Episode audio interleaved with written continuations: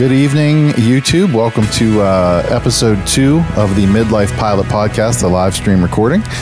Uh, my name is Chris Moran, uh, known as the Midlife Pilot on my YouTube channel, and uh, I'm glad you're here tonight uh, for this next episode. Sorry for the not having our fancy uh, intro tonight. Countdown timer, technical difficulties. Things are uh, off to a roaring start, but um, certainly glad you could join us tonight for episode two, where tonight we're going to talk about some of the challenges that have to do with learning to fly later in life, as opposed to maybe learning to fly um, in school or right out of school and some of the things that go along with that. So, a couple of quick things uh, I want to point out. Um, actually, before we even point anything out, let's uh, bring in some other folks uh, so I don't have to do this all by myself. and let's st- let's start with, of course, uh, co-host and uh, producer of the Midlife Pilot podcast, uh, one Brian Siskind from the Greater Nashville region. What's up, Brian? What's going on? Uh, no worries on the technical difficulties as long as we have them here on the ground. Exactly. Better better here than in the air for sure. Um, so tonight's going to be exciting. Uh, we're going to get into things here in just a few minutes. We're bringing a special guest, uh, someone that you've seen on the channel some, uh, one of the folks who have been a part of my learning experience, uh, Kevin Webb, CFII is going to join us to talk about this from a CFI's perspective. Certainly, uh, he's got a lot of familiarity with um, students of all ages. So we'll get into that with him uh, coming up here in just a few minutes. But first, let's talk briefly about the podcast. So if you were with us last week, it was the inaugural episode. It's now available as an audio podcast, which is kind of the intention all along of the whole of the whole thing. Uh, it's out there uh, just about everywhere that you would get a podcast. It's on Apple Podcasts. It's on Google, um, Spotify, um, Anchor, um, pretty much everywhere that you can get your podcast. So if you uh, if you're interested in doing that, knowing you maybe you won't be able to watch every one of these live, probably. Uh, do go out and subscribe to them wherever you get your podcasts um, so that you can um, follow along. And if you're going to do that, we'd appreciate uh, taking a minute to give us a rating and maybe a comment or two if you're on various platforms. Uh, just to let us know what you think. And um, we would appreciate that. Yeah. Make sure you comment also. That's the other part of this show is uh, pretty heavy driven from uh, interacting with users and and the comments from our viewers that we're getting uh, throughout the live stream. Right. That's exactly right. So um, doesn't matter what platform you're seeing it on, but you're probably on YouTube. Uh, feel free to throw throw some words at us, some thoughts, questions, hopes, dreams. Maybe not so many desires, but everything else. Yeah. What's uh, what's been going on? You've been flying any? Uh, yeah, I have. I actually had probably one of the coolest flights I've had. If actually, no, it was the coolest flight I've had, um, especially since I got my license. But um, last weekend we went uh, a bit of a cross country. It was only about 60 miles east of here, but we went to Jackson County Airport, which is out east uh, over Center Hill Lake and just north of there. And this little airport is, it was unbelievable. It was the coolest approach I've ever uh, been able to do. It's just, it's right, the runway is about 4,000 feet, uh, but it's right exactly on the riverbank. So you're just coming in around these hills and, and this really neat approach. And it was me really getting a taste for the first time of sort of like um, what I really wanted to do in the beginning, which is to explore new places and just go to all these random spots that I've never had the ability to get to before in this way. So, um, anyway, we had a great flight and everything went uh, totally smooth. The only thing that was weird that happened was uh, I was going to land at uh, Smithville Airport, which is right there at Center Hill Lake first. Uh, so that I could put on uh, my cameras and record this amazing approach into this other airport. And uh, uh, I was getting, we got into Smithville, and it was one of those things where there was about a hundred airports on the same CTAF, and it was just a bunch of like, it was so crazy that um, I was like, you know what, I, we don't even need to bother with this. like, I, I yeah. couldn't, I couldn't make out one transmission that was about the airport I was trying to go to, and uh, it's like a weird, awkward new pilot kind of thing. But uh, you know, I probably could have just kind of bowled my way in there and looked around, you know. But it was like I didn't need to be there, so like, why am I gonna put myself through that? But anyway, so I didn't get any video footage of it, so that's awesome. Uh, and that was the best uh, flight I've had yet. So that's what I've been doing. Yeah. Cool. Very cool. I hadn't flown for a month. Um, mm. uh, almost almost a month since the uh, our anniversary trip, um, and later in September. Uh, sneak peek. Hold on. Uh, awkward video, the promotion break. Yeah. Awkward promotion break.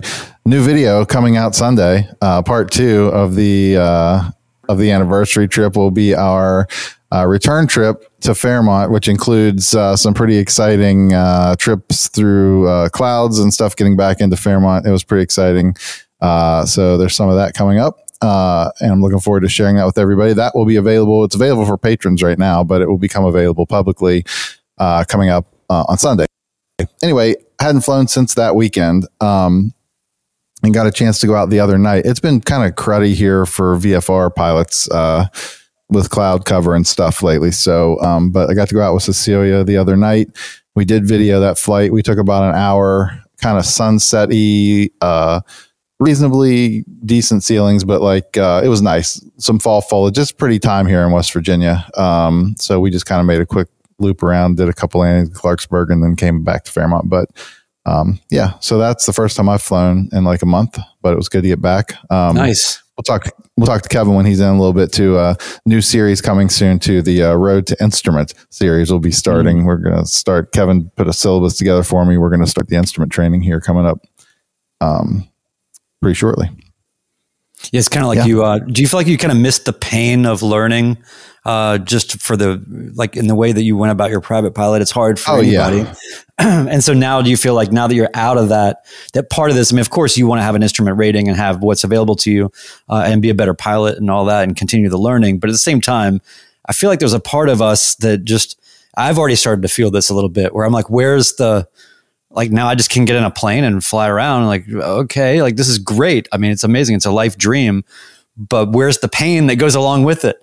Yeah. Do you remember like do you remember the studying like leading up to the check ride and in the written test even like it was it was nonstop effectively. I had audiobooks in the car every second that I was in the car. And now I'm looking back and I'm already thinking like I got to go back and look up some, you know, I knew all these figures by heart. I could have recited everything by heart. And now like I'm planning a cross country that flies over a uh like a wildlife area and I'm like, what what is the altitude? I, don't even, I don't, I got to look it up because I don't remember, you know, I don't remember what altitude it is like that stuff. But I've already started, uh, I've started to pull some material for, um, like ground school stuff for the instrument. And I'm thinking, I remember how this was not super fun, like the studying part. So like, I'm, I'm excited to do the flying part. I think, you know, really kind of, um, getting in the plane and doing that stuff. It's like anything else. Who, who's excited for the book work, but, but it's part of it. So, um, no, I'm looking forward to getting back into some of that again to like, um, yeah, looking forward to get back into kind of the learning again instead of just, you know, I don't know, some more uh, missions to the flights, I guess, or some, you know, some things to come out of it. So I think it's going to be a lot of fun. Well, that's awesome. And I think that, um, and that kind of leads into our topic a little bit too, which, uh, for those who aren't counting, uh, what we really wanted to talk about tonight is kind of specifically the challenges of being a person that's not a spring chicken and, and taking this on for reasons that are not to go to ATP, uh, or, some other professional uh, application. It's just you're doing it because the challenge or because you love it or because you, you know, maybe you thought about doing it your whole life and just never got around to it. And I think there's a lot of people in this boat. Um, and I think there's a special set of kind of, uh, uh, uh, sort of pleasures and pains that go along with that. It's very gratifying in a particular way, uh, but it's also particularly di- more difficult, maybe in some ways. And so I wanted to kind of uh, make sure that we we covered a lot of that, and want to hear what everybody else has to say about their their sort of experiences uh, compared to you know perhaps when they were a, a little younger. I know that like for me, having a a fully formed frontal lobe and having a brain that can uh, process um, danger and consequences, um, you know, being a little bit more cognizant of things and having maybe a little bit more to lose uh, than maybe I did when I was 21. That's maybe a, a good starting place. Is it's uh, it's really just about where you are in life and how you think, and you want to value this thing and you uh, you know this pursuit, uh, but at the same time. Um, you know, maybe you're not in as much of a rush or, or you know, or whatever. Uh, but you know, for me, it was a lot of a lot of things. I'm really interested to hear what people have to say and and and want to hear your point of view, Chris. But for for me specifically, it was something that I I I think that I focused on it and learned more and was more disciplined about it now than I would have been when I was younger, uh, just like anything else. I think there's some of that. I mean, I think that, um, yeah, I think there's some of that for sure. It's things change a lot. I was not a great student of anything. I mean, I, I did Right. well in high school. You know, I had a scholarship. I went to college. I didn't finish college. Uh, you know, I was in college for three semesters. I did not. I did not have the discipline to do well on my own in an environment like college. I just didn't.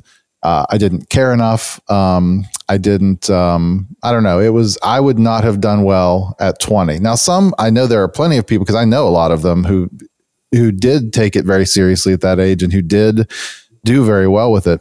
But it would have been terrible for me. I think there's a cost aspect of it too. You know, I mean, some of it is you, you know, it's kind of like you say, it's, um, when it's your own, you know, you realize every, what every minute, you know, at some points during my training, I was counting like, you know how much every minute of time that I'm in the plane with the instructor and the engine's running, like how much this costs every minute. Like I didn't want to, I didn't want to waste that. I didn't want to take it for granted. I didn't want to, um, spend any more than I needed to, uh, obviously. Uh, but it's different when it's your when it's coming out of your pocket and you're earning the money to pay for it. And it's so yeah, I definitely think there's some of that. And I think we'll get a lot of great insight from uh, from Kevin and some others on that. So um, I think we should bring Kevin in. What do you say? Let's do it. Kevin Webb, many of you have uh, seen him, talked to him, uh, not talked to him, maybe commented on some of our videos that he's flown with us. Uh, I'll let you talk about it, Kevin. Thanks for doing this. Was short notice. I texted Kevin like 20 minutes before. I'm like, hey, do you want to come talk about this from a CFI's perspective? But uh, tell us about you briefly. I mean, most of the people know you. I've, I've set you up pretty well. Like instructor at Fairmont State. How long you been doing that? You know, when did you get your certificate? Uh, how many hours you have? How much you flying every week? You're teaching a ton. Just a little bit about your uh, about your story. Likes, dislikes. yeah, um, awesome. I'm uh, glad to be here, guys. So thanks for having me on. Um, so yeah, I uh, like Chris said, I'm a uh, full-time CFI double I at Fairmont State University. It's a uh, Part 141 flight school uh, located here in Fairmont, West Virginia. Uh, so I started that program the summer of 2018 after a year at WVU in aerospace engineering.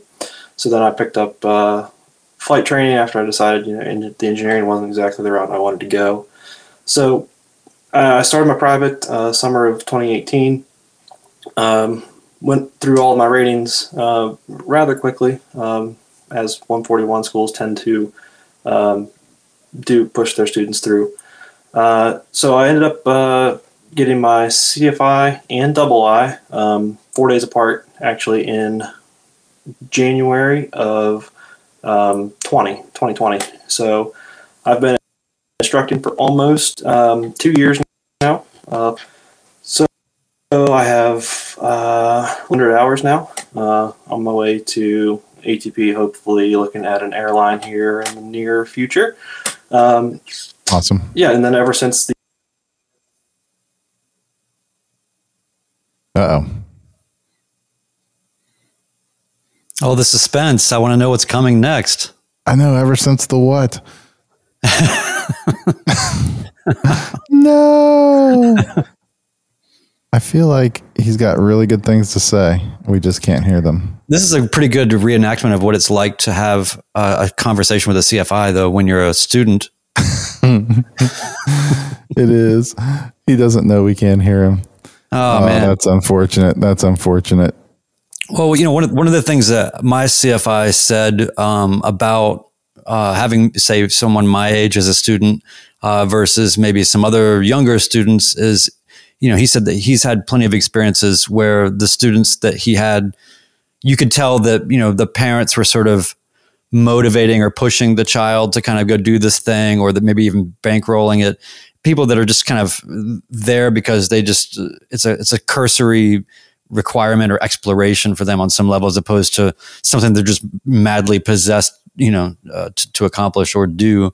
So he really liked having he really likes having people like like me come through that are just you know uh, really motivated you know and really purposeful about the whole thing. He you know he said i was the most prepared you know um, student that he ever had um, and it was Mhm. just and that's that goes back to that that whole thing of like uh, i'm not messing around this does cost a lot of money per minute and uh, you know i might not pick this up at the same rate in some ways as perhaps somebody that's a little younger but i'm going to work I'm going to make up for that with a with a work ethic that is not going to be uh, compromised by anything. So. That's right. So, Kevin, in your training time, so you you obviously teach at the university, and so you're seeing students, college students, uh, all day long uh, in training. So, what about the? I mean, what are your like? Okay, big picture, like top down overview of like some of the key differences between teaching like students there and then in the last year or so you've had a lot of chances to fly with some older folks like folks in the club uh, the flying club that you've been training. What do you have some thoughts on just like overview? Like what are some of the big are there differences that you've noticed between those? Oh yeah, yeah for sure. And um, it's like some of the things you guys brought up earlier um, you know one of the big things is um, a little bit of the dedication uh, factor. You know, sometimes where students kind of get swamped with you know the workload of a 141 uh, curriculum and working on a college degree program, um, you have to be a very dedicated um, individual in order to succeed in that kind of an environment. So the ones that do uh, dedicate themselves and put themselves 100% into the aviation uh, tend to succeed, um, but there are just as many. Um, and I think that has to do with uh, some of the maturity, uh, a factor of students that you know they they struggle to find that balance of, between you know school and flying, um, and you know obviously there's a lot of other distractions and things with parties and having the social life um, that can distract you from flying, which uh, really isn't to the benefit of of your flight training. Um, but yeah, it's been it, it, has opened my eyes. You know, training with the club, you know, getting with some older members. Um, they uh, seem to have found more. They're more able to dedicate themselves. Um, I don't know if whether, like I said, is maturity uh, a factor or, um, but they seem to be, be more dedicated and uh, really more dedicated in their studies you know, that, that seems mm-hmm. to be one of the first things that slips in the college students is is their studies and their ground knowledge and being prepared for flights. That's good stuff. Yeah, that's been my observation too. Um, that I, even though although I say it's not maturity, I mean I I ground was hard for me. I mean that was hard for me to force myself to do the, you know, it's not fun. You're not flying the plane, but I I do. Uh, yeah, I can relate to that for sure. Got um, I have to post this up here. Uh, one dog geek says uh, it's hard to determine which team is Kevin's favorite. I don't know if you can tell from the uh, from the background here of the uh, of the room there who is who's his uh, support is for. But uh, yeah, definitely uh, a mountaineer. yeah, that's I, awesome. I feel like uh, yeah, the, the room's been like this for a while. Just I feel like I probably wouldn't have passed the IMSAFE checklist until I was about 26. I, on any given day, I, I was not going to meet that criteria. Mm-hmm. yeah, yeah, that's fair. I mean, yeah, see a lot of um, a lot of the college students. Um, you know, when we talk about that I list, a lot of these college students, um, you know, we talked about. You guys mentioned the financial side of things a little bit ago. Uh, a lot of these college students are working one, sometimes even two or three part-time jobs. Um, you know, waking up early morning hours, working till late, and then trying to come in and fly. Uh, you know, the next day at either an early morning flight where they were up late the night before, or a late night flight where they've been up since 4 a.m. And uh, those are all factors that really contribute to um, a deteriorating performance with that fatigue uh, that uh, definitely sets in and becomes a I've turned down a lot of flights. I mean, I've wanted to fly in evenings a lot of times before, but I've just decided not to because I didn't feel, I just was just completely exhausted from just life or from the day and thought, you know, I don't, you, never take a chance, right? You mean you go, that checklist should be part of every, every flight planning, but especially when you're just saying like, I just want to go up and putz around for no reason. Um, there's really no reason. Um, you know, it's, uh, so I think that probably happens for different reasons for people who are, in different stages of life too. Um, do you notice any? How about like? Here's a good question. So, uh, since I never got the experience of trying to fly at a young age, like what do you notice any difference in the in pilots pilots abilities to um, the muscle memory stuff, the physical stuff, like the aptitude for picking that stuff up. Do you notice a difference in that, and based on p- the ages of the of the students? Um, surprisingly, a little bit. Yes, this conversation with with Bill, you know, one of my students in the club, uh, when we were working on his uh, uh, hood work when we introduced his flight by reference instrument instruments. So, yeah, I do think um, I have noticed the younger uh, college aged crowd seems to have they, they pick up on things a little quicker and retain a little bit um, more, and they have a, seem to have a little bit more of a uh, hand-eye coordination. I don't know how much truth there is to it, but um, I kind of relate a little bit of instrument flying to like a video game a little bit, and I feel like you know some of the, the younger generation's kind of grown up with that. Um, and for you guys, midlife guys might have. I mean, you guys might be into it now, um, but obviously didn't grow up of that like we have today. The the Atari so 2600 was not nearly as demanding. no, you play Pong. Brian spent a lot of time with like uh, on Pong. That was his kind of when he was a kid. That's where he was at. That's right. But I do have a quick question for you. Um, so, from a CFI perspective, I've heard, somebody said this somewhere, and I thought that sounds accurate. But I wanted to see if you thought that this was correct. That basically, because there's just all these conversations about like soloing, right? Like, when am I going to solo, and mm-hmm. you know, what's what's normal hours to solo, and it's it's a ridiculous conversation because the context and the environment and so many things matter to that. However, it seems if you had to pick a general rule that you can take your age and half it and it'll be that many hours. Now, this is true, maybe except for Chris, who soloed at 1.3 hours. Uh, uh, no, that's or something crazy incorrect. like that. Right? I think he soloed nine, on a Discovery nine. flight. Nine. Knock it off. But what do you think about this half your age uh, kind of phenomena? Because I, I, here's the thing that's frustrating for me. I'm um, 49. I don't feel any different. I don't feel like I've lost coordination. I feel like I'm still mm-hmm. moving around and doing all the things, but I, there is, mm-hmm. uh, you know, the things are running a little slower upstairs, I guess. Yeah. Yeah. Um, I have heard that before. I don't believe in it from my experience. Yeah. So I've seen, you know, 16 year olds. Uh, we actually trained uh, some 16 year olds at Fairmont State over the summer, 16, 17 uh, year old high school age group. Um, you know, some of them were up into the 20s even before their first solo. Um, and I've had students in the club, uh, midlife pilots, learn to fly, you know, that were 10 or 12 hours uh, solo. Um, so it can fall anywhere um, in there. So I don't, I don't, I don't think there's a ton of ton of truth uh, in that. It all depends on uh, you know your dedication. Um, I think more so contributes to your consistency of flying, how often you're able mm-hmm. to two or three times a week. That helps a whole lot more um, than mm-hmm. whether it's you know like once a week or every other week. Uh, that consistency seems to be a, a lot better determining factor of uh, when that solo is going to happen. For sure.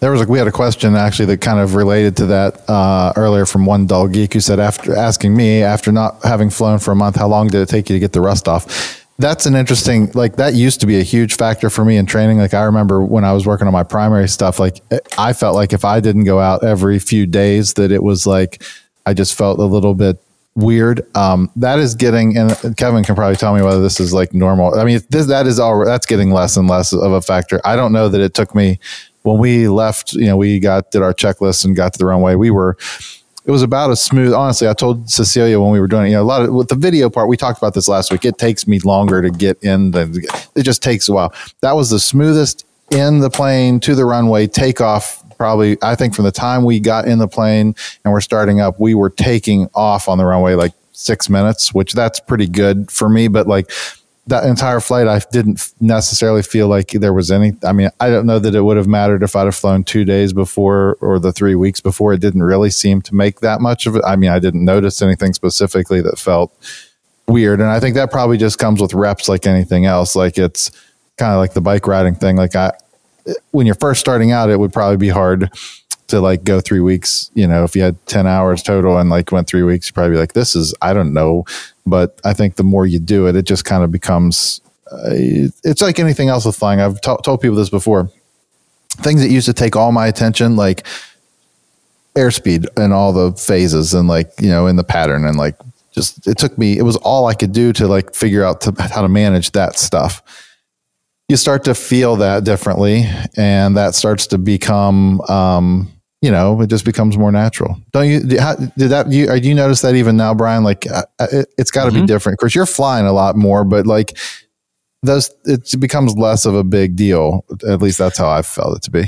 No absolutely and there's a couple levels to that too. Another part of that i think is um, after you get your license and just not having the constant evaluation of an instructor happening right next to you at all times there's some sort of extra taxing sort of element that that is. I want to perform well. I want to, I mean, I want to do that in the plane by myself, but there's some other taxation that happens um, with that. So I, I feel like uh, now that I'm on my own, um, I can kind of relax a little bit. It doesn't mean I'm slacking on anything. In, in fact, I'm probably um, just as strict or more strict about you know pre-flight and everything else, but but it just it it flows so much more easily because I'm not worried about something. And you, the context of the training environment even if you're not flying you're you're weighed down and your brain is divided by so many things all the studying and all of that. And then also you you find yourself thinking you know uh, how much is this costing? I need to do this the most efficient way possible. I don't want to extend this any longer. And i'm and if you're thinking about scheduling for a check ride and you're thinking about you know weather and environment. And you know what? Like i don't want to do this when it gets too hot or you know because then it'll be 95 degrees every day and i don't want to have a check ride when it's 95 like you have all these other reasons to kind of compress everything. So in, yeah in my experience uh, since it's been kind of uh, a little bit more yeah just relaxed and automatic and and nice in that way. So for kevin that's what we were getting to, and one dog geek asked perfectly. What is what I was saying? Something you've seen t- true for others that the rust builds up more for students and it becomes less of a deal the more hours you get. You find that to be true? Yeah, absolutely. Yeah, yeah, a real good example of this. Um, actually, you know, last year with um, the whole pandemic and the the COVID shutdown, our flight school got shut down. You know, for uh, uh, it was about four months uh, there when everything first was getting started. Um, and you could obviously tell there was a big difference between you know people that were working on their private, uh, you know, were getting close to solo, um, and then had that four month stoppage essentially of, of not flying. Um, it took them you know a significant amount of time uh, to get back to the the point where they were soloing. Whereas you know we got had some students in, in or late instrument or even into commercial um, where that rust, you know, a flight, maybe two, they were they were right back where they were um, before our, our, our, shutdown there. So yeah, it, definitely the more experience you have, um, like the more experience you're going to come back. Um, you know, when you get back into the plane. That tracks. That tracks for me as well. Let's see. What what you want to run through questions? You got something else, Brian? You want to run through some uh, chat? Yeah, let's, I'm looking let's, let's dig stuff. into the chat. Yeah, and see what's going on. We got a bunch of such stuff. This is cool to see everybody kind of talking amongst themselves in here during this thing. Uh, our Boydston say just fly, started flying again after 13 years of not flying. That is awesome. Yeah, that's awesome. Uh, back to the video game conversation. Uh, the oh, Tandy yeah, 1000 Tandy. did have limitations. Kevin knows nothing about those limitations, I would imagine. Not a clue. Do you remember Intellivision? Not a clue. I do not. Intellivision was, was real cool. Um, but uh, yeah, I'm not a gamer now. Oh, by the way, Chris, I don't know if I've ever told you this, but I've never used a flight simulator ever and once in my entire life.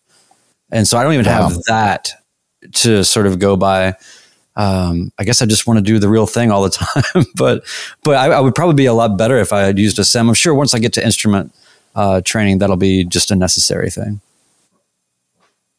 It definitely helps. We could, I mean, we could talk about that if we want to. I mean, there's, uh, I've said this before. It definitely helped me with um, radio stuff. I mean, for years before I was flying, I was doing flight sim with VATSIM. I don't know if anybody's used that over the years. It's like a virtual air traffic simulation that's been around for a long, long time. And much like there's people like me flying a plane in a flight simulator of some form, there are other people sitting there looking at radar scopes and there's a, you run a little plug in and it connects and they can see you and you do all the things they talk to you. So that was great for a long, long time.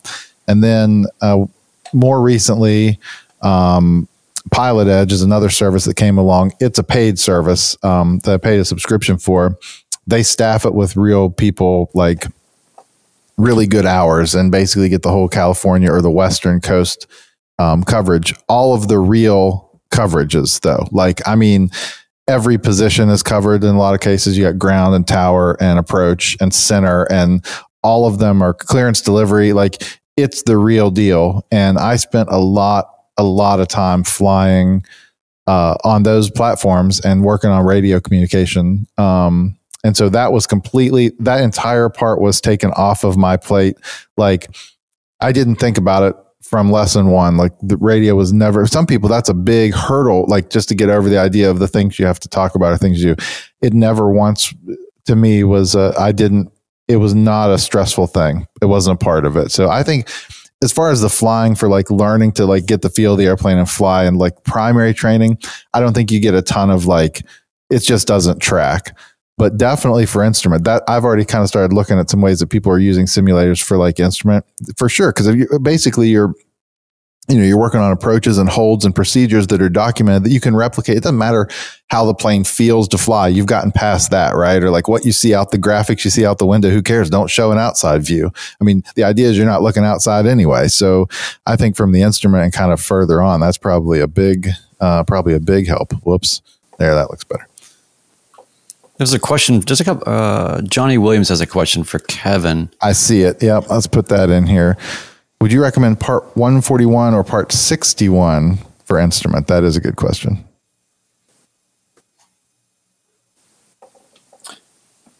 Yeah, so all the that I've ever done has been through the 141 school. Chris will actually be my first part 60 instrument student. Um, the biggest difference between the two trainings is obviously going to be your amount of time with an instructor. So you know, under Part 141, um, at least our approved syllabus is 35, at least 35 hours, um, and that's all with a double I. Um, and then the Part 61 requirements, um, you do have the additional cross country, the 50 hours of cross country requirement to meet, um, but only 15 uh, hours required with a double I. Um, the rest of your, your hour requirement can be made up safety pilot uh, under the hood. I personally don't have a strong opinion on this yet. Um, I do feel like more time in a plane with a CFI than 15 hours uh, is going to be extremely valuable uh, in an instrument setting, especially um, just because there are so many procedures and regulations uh, that really make up the whole instrument flying and uh, having that double I there to kind of guide you through um, the, the IFR world, uh, I think is more beneficial uh, in a pilot, but we will definitely see how um, Chris's instrument training goes here as we get started on that, hopefully here real soon.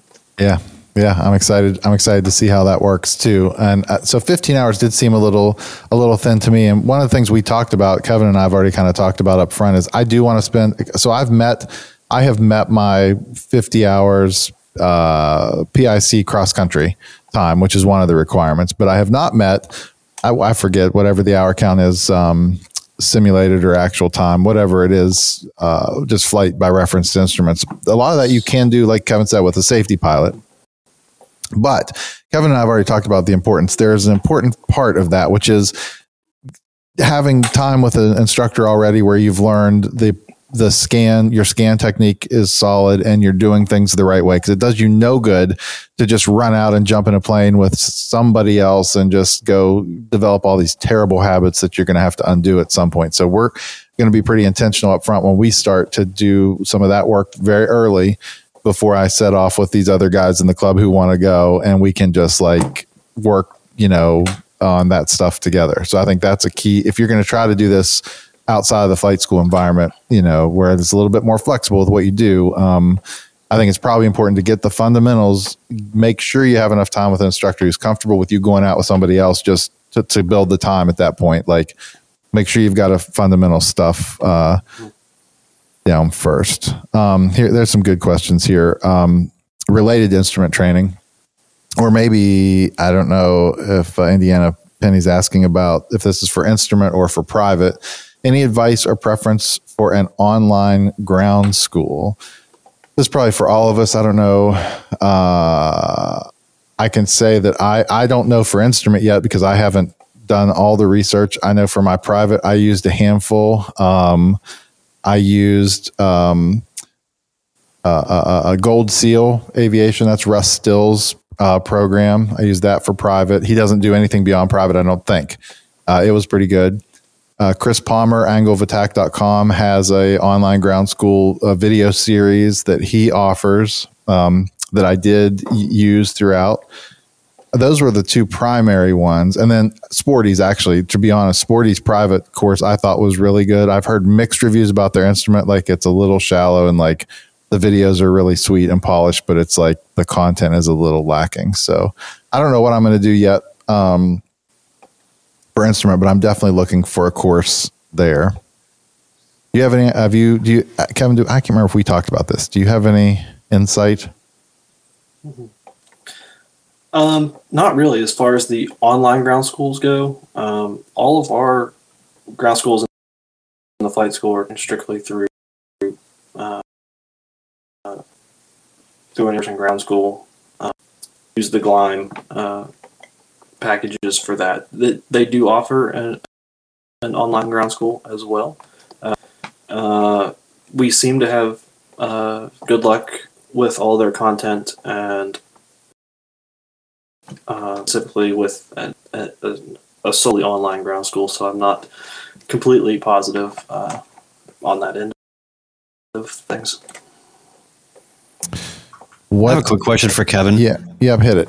So given that uh, you've already given us more than anecdotal evidence that we as the older set are not quite all there right we don't have all the capacity the, you know anyway given that older people maybe get a little bit slower at things uh, like this and you, and you, specifically mentioned instrument i guess i'm just curious about um, in the either the build up to pursuing instrument or considering it or actually being you know in the process of getting that rating what particular observations or advice might you have for people that are you know midlife pilots. You know is there anything unique that you can see that might be better? Is it something where uh, in-person ground school will be better than an online ground school? Or uh, any number of other things? Um, just curious.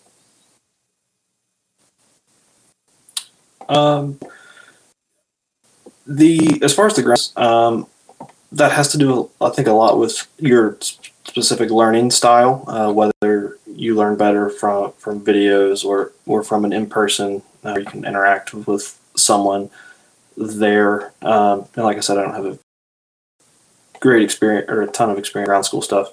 As far as the flying goes, uh, for instrument, uh, like I kind of mentioned earlier, consistency is most definitely going to be the key uh, to that. So staying in the plane keep developing that uh, instrument panel scan. Uh, solid scan, so more and more procedures on, you know, things like holds and approaches. That that that basic scan is is already there, um, and then even you know we talked about flight simulators a, a little bit ago. Even the at home flight simulators. Um, you know, I have just a basic you know Saitek yoke and throttle quadrant um, with X-Plane 11 on my laptop, and it did great for me all the way through instrument training. Um, you know, the flight school I was bouncing back and forth between a six pack and a G1000, so I had and X-Plane 11 has both of those uh, in the default, so I could go back and forth practicing procedures on on, on both aircraft and uh, really um, develop panel scan. And then even the procedures of working my way through the GPS is loading the approaches and uh, and flying those at home, home at, for practice before you know I actually went and got in the plane. The flight sim will uh, I think definitely helps, especially for instrument. Got it. What uh, one dog geek asks what Kevin, what do you think would be a good number of hours? That you know, we were talking earlier about the minimum. You know, it feels like fifteen is maybe not. Uh, you know, more would be better. Do you have do you have an idea of a number, or is it really more dependent on like the student? You know, is it case by case? Do you think?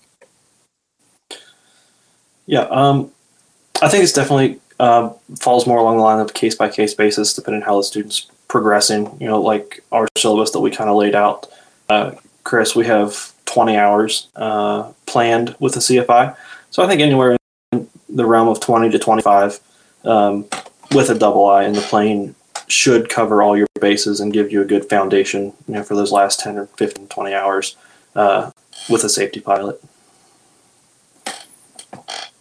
Very good. I have, I have actually another question. Uh, I'm, I'm right here. I have a microphone. I thought I would just ask. But um, so Chris is going right into instrument, obviously. Um, and, you know, for me, I just got my uh, certificate, you know, a month ago. And my inclination is to just give it a minute, um, recover financially, spiritually, um, intellectually, uh, work wise, you know, whatever all the things are that I've sort of put off and had to, you know, sort of put it aside to focus on. I'm, I'm kind of just regrouping while staying at it and trying to fly, you know, once a week, even if it's just for pattern work or something, just to stay in it and stay on it and keep giving myself a little bit of a new challenge each time. Mm-hmm. Um, but I'm, and I definitely want to get an instrument rating, of course but I don't see myself doing it soon. I don't see myself doing it for probably, I don't know, a year, you know, uh, something like that, maybe even a little bit more. Uh, it's just going to take me that long to kind of recover and turn the corner and refocus and get stocked up on, uh, you know, some imaginary money that's going to happen. I don't know what's going to happen with that, maybe uh, get, turn your super chat on, uh, Chris. Let's get this thing cooking. Um, oh God, is it not on? Yeah. So, um, but I guess I'm just curious, you know, uh, for I'm still thinking, well, I should at least try to make the most of it, right? Get get cross country time. Uh, you know, anything I can do to sort of consciously, you know, if I have the choice between flying somewhere that's 47 miles or 62 miles, fly the place that's 62 miles and get that in the books, right? So that's about as far as I can think about it. But I guess I was curious for you um, to tell me it's a student who's going to do it, but it's not doing it now. How can I intelligently set myself up for it while I'm kind of in this middle period? Yeah, definitely. Um, like you said, building that cross country time uh, can definitely be a holdup for some people. Um, so any chance you get on building the cross country time, uh, if you're going to pursue instrument part 61, is definitely to your advantage. The other thing I would say is just try to stay as consistent as you can in your flying, just to stay in the plane. Um, so all those procedures from private, you know, the the basic airplane flying skills um, are still there. Um, so you don't you know take big gaps and let uh, some of those skills that you have fresh out of training uh, kind of deteriorate um, over the year or so um, that you're uh, just just enjoying the privileges you know of a private pilot. so I would say you def- you'll definitely enjoy instrument training, it's rewarding uh, when you do. You'll find out um, and Chris is kind of will enjoy this um, when he gets his instrument rating. You're not as limited, you know, on on flights and, and cross countries, you know, and there's a little bit of a cloud layer. Uh, but as for right now, um, I think with what what you're wanting to do, just kind of you know fly around, take small trips with the family here and there. Um, you know what what you're doing is perfectly perfectly fine um, to take that little break there, kind of reset, and, and it gives you a chance to kind of really enjoy flying and get out of the training environment specifically for a little bit um, and really fall in love with it. And then when you get uh, that urge urge to get back into the instrument uh, phase, that'll be there, um, and you'll be set up in a good position to do that. that. That's what I did. It was a year, almost exactly. It was a little over a year. It'll be a year and two months by the time we actually start. And the, the catalyst for me was I've been frustrated a handful of times about not being able to leave Fairmont because of a like the entire flight. I had a would have been a three hour flight. I would have spent about 40 seconds in the cloud layer going through it. And then it was like clear and a million the rest of the way to my destination. So we ended up making a nine hour drive a couple weeks ago um, that would have been an hour and 50 minute flight. And uh, that was when I, I was so, that day was it for me. I, I texted Kevin the day, day and said, this is it. Like that's, let's, I'm not doing, I'm done with this. I'm just done with this. There's no, if you're going to just, if all you want to do as a hobbyist is fly around on sunny days and like, which is fine and a lot of people do that if that's your intention but like if you if you want to use your certificate to like be able to go places with any kind of pre-planned uh, mission you can't not i mean it's just impossible it's just impossible to do that i think without an instrument rating i just don't know how you can with any certainty expect that you can use the airplane for this uh, trip uh, you just i don't know how you can do it so um so you, will come to Nashville and pick me up for things that I need to do, though, right? Well, I mean, you know, uh, if you'll pay uh, your pro rata share of uh, flight expenses, I'll, then, I'll pay my uh, amateur rata share. Miss Ivy Geiler in the uh, chat room tonight said her her husband would like to know, Kevin, how did you get to be so awesome? Her husband Bill is uh, one of our club members, uh, also a midlife pilot learning to fly, and he, frankly, is also killing it. Uh, I think he's one of Kevin's students, but he has been, I think, an exemplary, an example of someone in midlife who's taken it very seriously and really applied it. Wouldn't you say? Yeah, yeah, absolutely, and and really, it's a, it's a joy to instruct students like the passion and the dedication uh, for, for, flying, and, and they're you know 100% in it, you know, all the time. Um, you know, I think he he soloed with uh, pretty low hours similar to you, uh, Chris. So yeah, it's been it's been a blast uh, flying with Bill.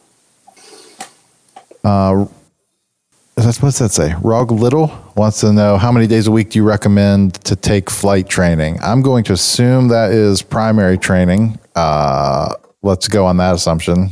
I think it's less important, maybe the day, you know, how many days a week for instruments probably a little less important because there's probably less. I don't know, maybe not, but you have a recommendation on uh, how many times a week you should fly while training? Yeah, I say if you, um, I say twice a week it is a pretty good number. Um, if you know you're in, in a busier area or maybe maybe funds are an issue, at least once a week, uh, so you can stay in the plane. But I think two is a good a good middle ground.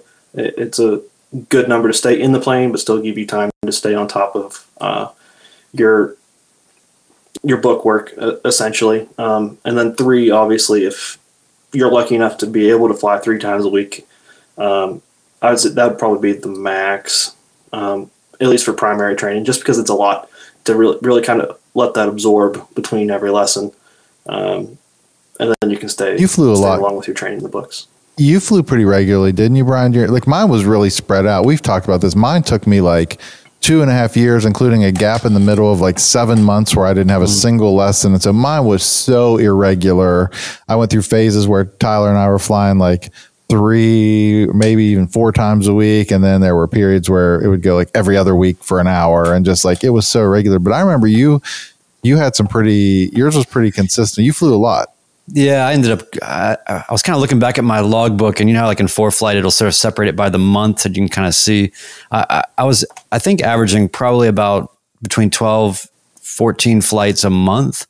Um, so whatever that amounts to, three times a week, sometimes maybe a little bit more, mm-hmm. um, but sometimes a little bit less. I was kind of wanting to go it, it depending on what phase of the training it was when i was building up to the point where i was about to solo and it was just about pattern work and just getting landings down um, and it, and the focus had become very singular i wanted to go every day because i just wasn't getting it and i just wanted to get it and uh, and then things could kind of spread out a little bit more when it was more about cross country and uh, you know and check ride prep and things that had a lot of other sort of menu items around it.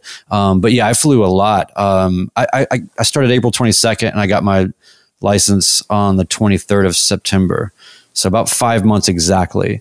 Um, and considering the weather here in Nashville, and then there were a ton of delays, I probably could have done it in three months um, if if there were no delays. And so that's what I was going to say to your point, Kevin, was like, um, you know, a friend of mine who's just starting, you know, she was curious about how how often she should fly, and I said, um, sign up for three flights a week because one won't happen every week, um, at least, and that way you still get your two flights and you have some insulation against that week off kind of thing happening.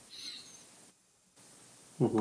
Yeah, that's good. Yeah, absolutely. Yeah, everything in aviation, you know, is weather or maintenance uh, or plane availability. Something something's always always going to happen there. So yeah, that, that's a great system scheduling. Or when your instructor is like, to. oh, you know what, I've got to go do some Cirrus training, uh, you know, in another state um, where I'm going to make so much more money than dealing with your, you know, 172 training. um, so yeah. So we have we have nine minutes left. I'm gonna I want to run through a handful of questions real quick that have come in because I think some of these are good. One, this one, Kevin, this is pretty much for you uh, from One Dog Geek again. Are there any risks that you see going straight into instruments? So like you get your private certificate on Saturday and Monday is instrument lesson one. You guys probably do that a lot. I would assume at the flight school level. I would think for efficiency's sake. Are there do you, do you do that? And are there risks? Do you think going straight into it, or is it better? Um, yeah, we definitely do that um, in the flight school setting. Uh, that's exactly how we do things. You finish your private, um, then you go right into instrument.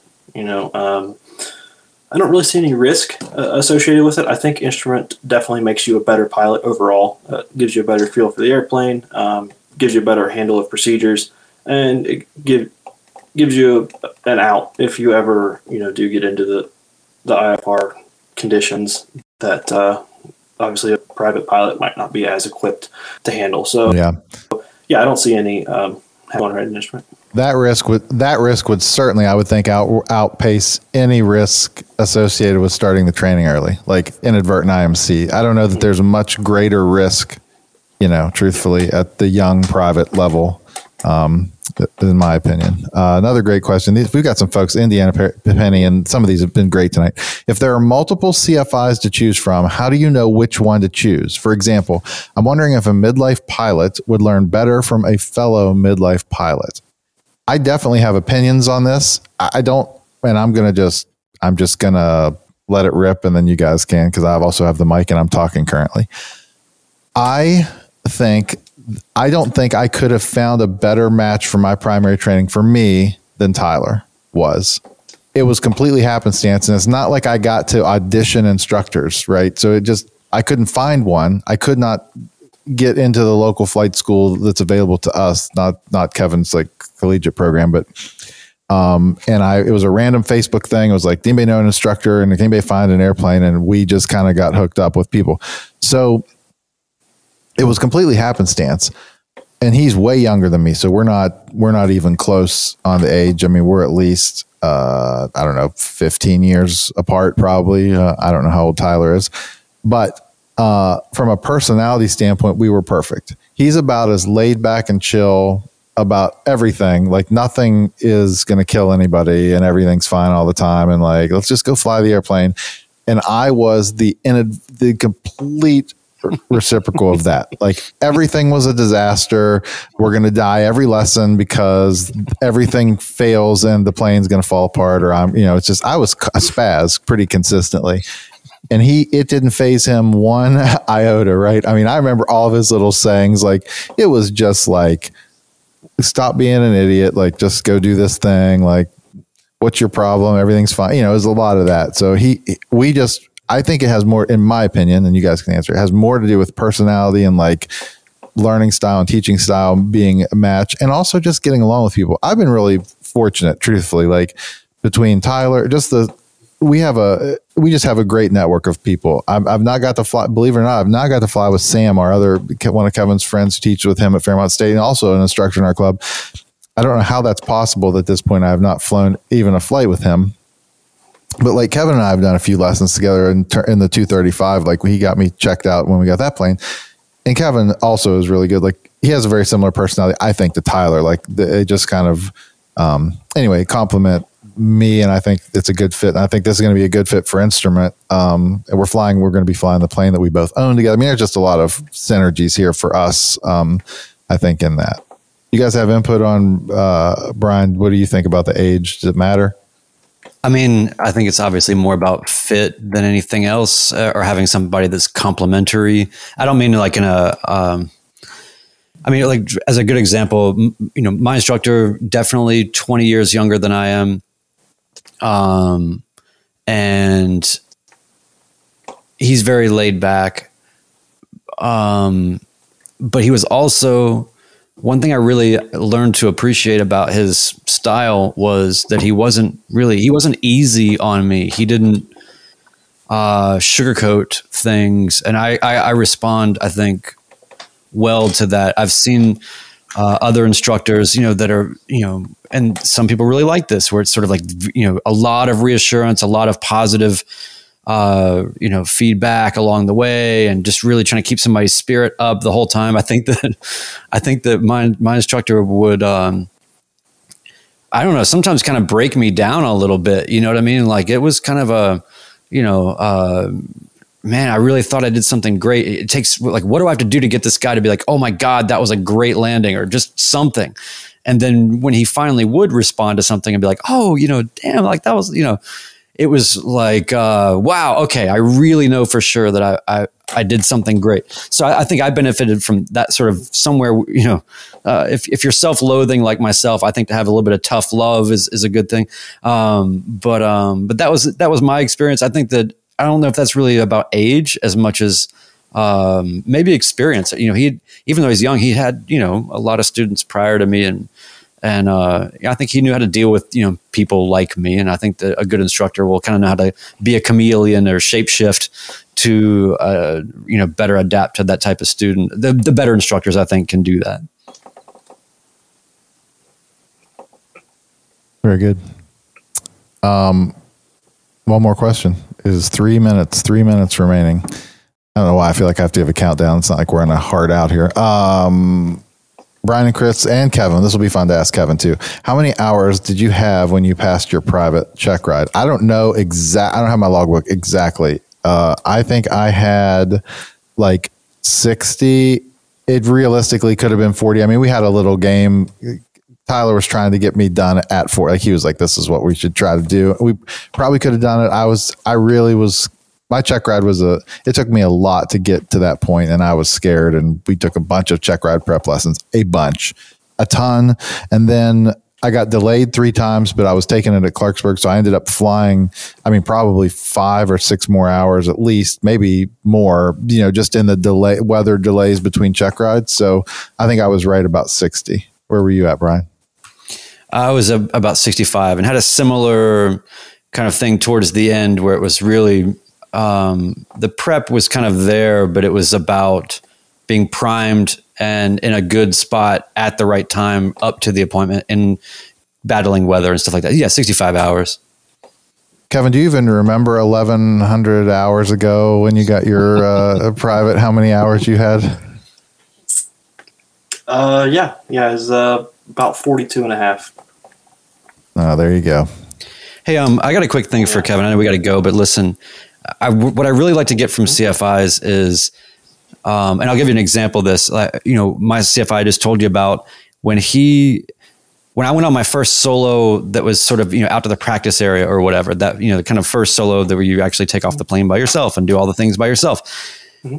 I told him, I said, you know, when I got back, I was like, you know what? I just got out there and I was so excited just to be kind of flying. I just kind of buzzed around. I did a few steep turns, came back. Like I didn't really go through a bunch of stuff. And he was like, "Oh man, that's no problem." He said, "He said I was so freaked out when I went out to the practice area for the first time. I, I literally just uh, flew out there and just went in one giant, huge circle, and then came back. I was just so freaked out that I was even doing this. So I guess you know, for, to try to humanize these superhuman uh, CFIs or CF double Is." Um, you know what what uh what moments of actual learning and insecurity did you have when you were when you were at our low hours uh, yeah. So if any. yeah. No. There, there's definitely plenty of opportunities for learning. Um, you know, one it was on my first or second practice area solo. I can remember uh, I went out um, with a scattered layer out there. Um, nothing too crazy. I mean, it was four thousand feet or so. Um, but yeah, while I was out there, um, it kind of closed up uh, a little bit and dropped a little bit. So, um, you know, that that was a, a learning curve kind of thing. Um, you know, that was one of the things. You know, I'm supposed to do all these stalls, but you know, I'm out there. It's like oh, I'm just watching these clouds come down. I'm just gonna kind of fly around here and get back to Clarksburg as soon as I can. Uh, so yeah, the definitely there's lots of those kinds of things that happen uh, on your solos, but uh, what they're they're there for is uh, an aspect uh, of it. Awesome. Well, Kevin, I can't thank you enough uh, for taking an hour on a night uh, away from everything to do this at short notice. It was great to have uh, this. This was a great topic to have a uh, instructor like you with the perspective of both all the ages of pilots, and so I think it was super beneficial to get your input on all that. And uh, so, thanks for coming tonight, and hopefully, we'll get to do more with you in the future.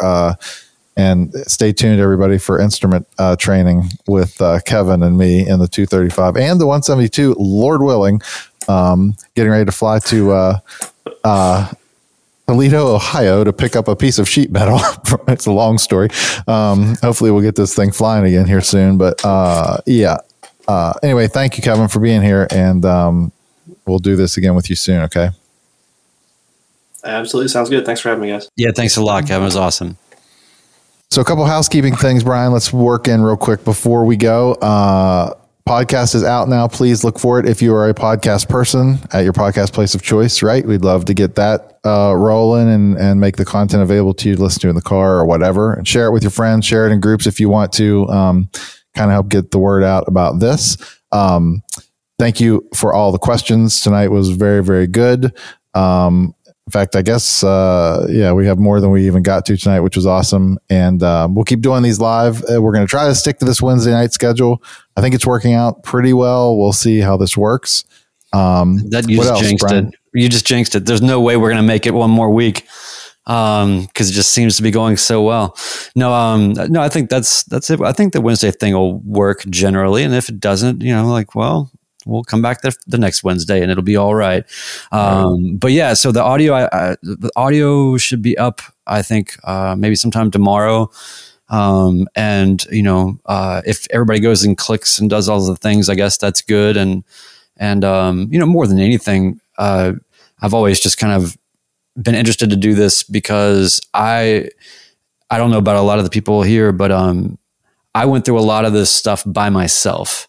I didn't have anybody to commune with or anybody to call or or anything when I was going through the the hardest parts of my training and so I was really determined to make an effort to put myself out there and meet people and um and so I appreciate everybody being here and, and allowing me to kind of do that.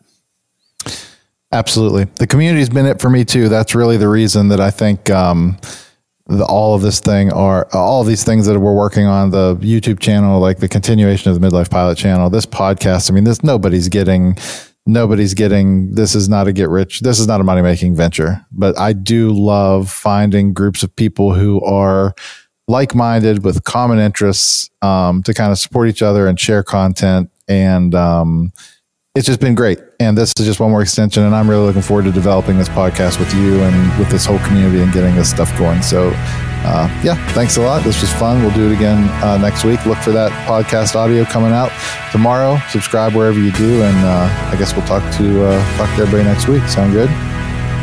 Appreciate everybody. All right. Good night, everybody.